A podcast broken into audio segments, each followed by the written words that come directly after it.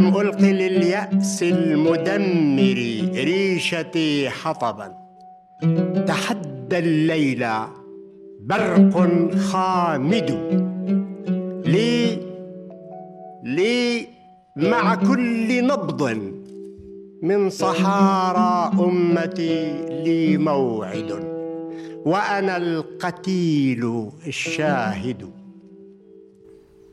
Hi, and welcome back to today's episode of Learn Arabic with Transit Station by Yellow Arabi. Don't forget that we translate all of these episodes. You can find them on our website, yellowarabi.com. Today's episode is about the life of the Syrian poet Sleiman al Isa, a true visionary and literary icon. Born in the early 20th century, Al Isa's life was a testament to unwavering patriotism, res- resilience, and the power of poetry as a vehicle for change.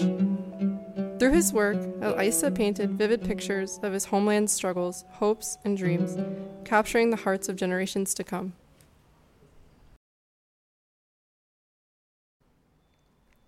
الشاعر سليمان العيسى ولد سليمان بن أحمد العيسى عام 1921 بقرية النعيرية التابعة لمدينة انطاكيا بلواء اسكندرون المحتل اللي كان بهداك الوقت بعده تابع للجمهورية العربية السورية قبل ما تحتله تركيا بمؤامرة مع فرنسا.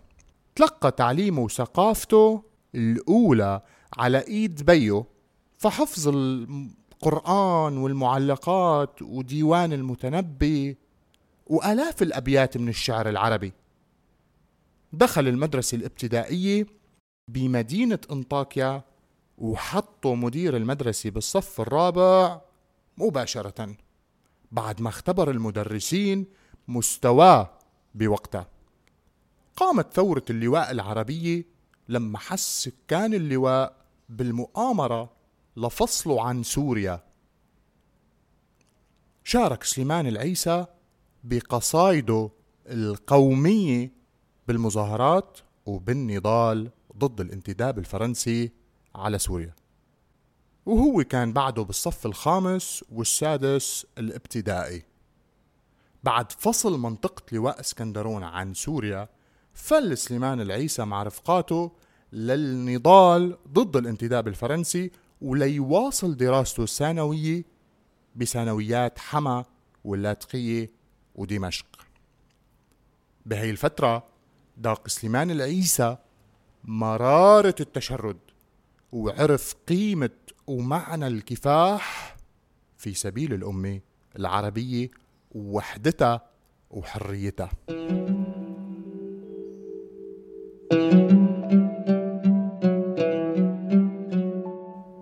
دخل الشاعر السجن أكثر من مرة بسبب قصايده ومواقفه القومية. بأوائل الأربعينات من القرن الماضي شارك الشاعر العيسى بتأسيس حزب البعث العربي الاشتراكي. من البدايات وكان بعده طالب بثانوية التجهيز الأولى اللي صار اسمها بعدين ثانوية جودة الهاشمي.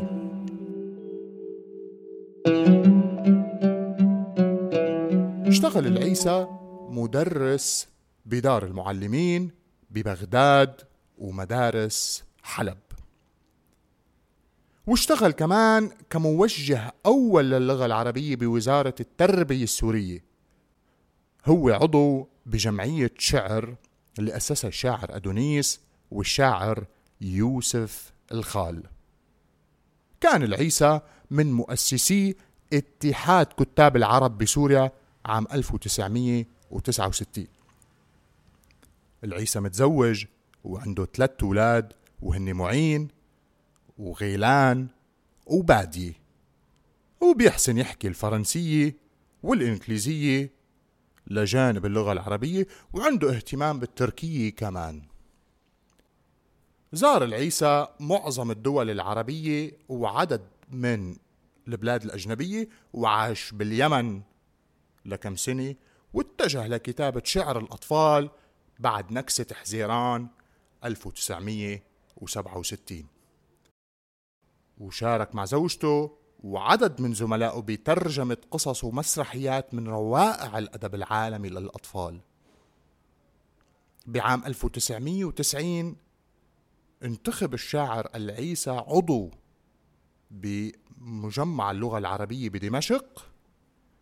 وعام 2000 حصل على جائزة الإبداع الشعري من مؤسسة البابتين إنجازات سليمان العيسى الأدبية. بلش العيسى مسيرته بكتابة الشعر بعمر العشر سنين وكانت أول قصايده عن الحياة الشاقة للفلاح بقريته.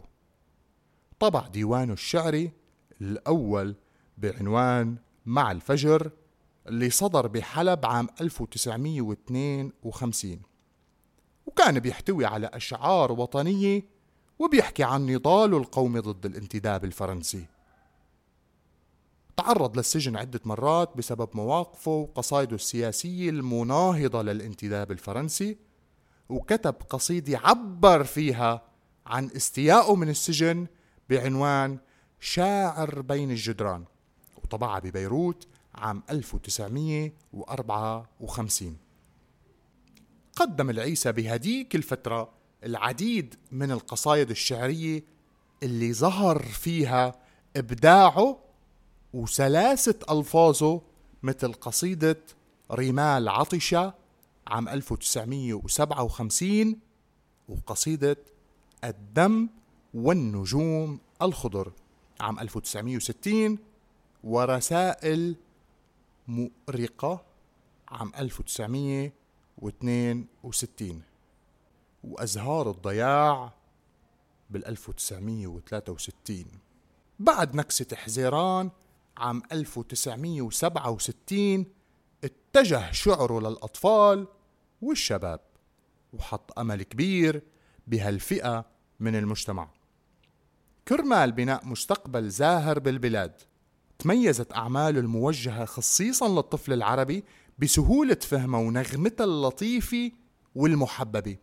واليوم منشاهد كتير من الأطفال بمختلف بلدان الوطن العربي بيحفظوا قصايده وبيرددوا أنغامه.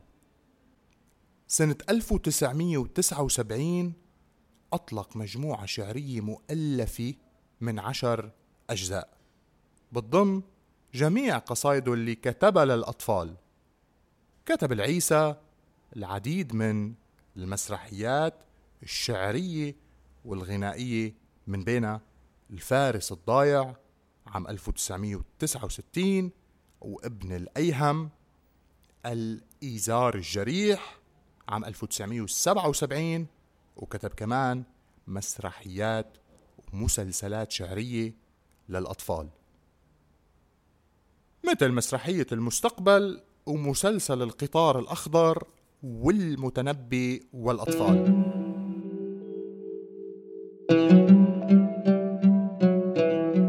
بعام 1981 أصدر كتاب بعنوان دفتر النثر. جمع فيه عديد من كتاباته بالصحف والمجلات بالإضافة للخواطر والأفكار النثرية واستمر بتقديم أعماله المميزة ونشر كتب ودواوين عديدة منها أنا ومصر العربية. وديوان الجزائر عام 1954 بعام 2010 اهتم العيسى باليمن بشكل خاص وكتب فيها العديد من القصائد اللي جمعتها زوجته ملكة أبيض بكتاب سمته اليمن في شعري. ونشر ديوان يمانيات اللي ضم آخر كتاباته عن اليمن بعام 2012 أطلق الشاعر الكبير ديوانه الشعري النثري الأخير بعنوان قطرات اللي جمع فيه آخر كتاباته بين عامين 2010 و2011 وكانت خاتمة هالديوان قصيدتين رائعتين عن همه الأول وحلمه الكبير بأمة عربية واحدة. رحل الشاعر سليمان العيسى بتسعة آب عام 2013 عن عمر ناهز 92 سنة مضاها بكتابة الشعر وكل الأصناف الأدبية الثانية بأحلى وأجمل طريقة.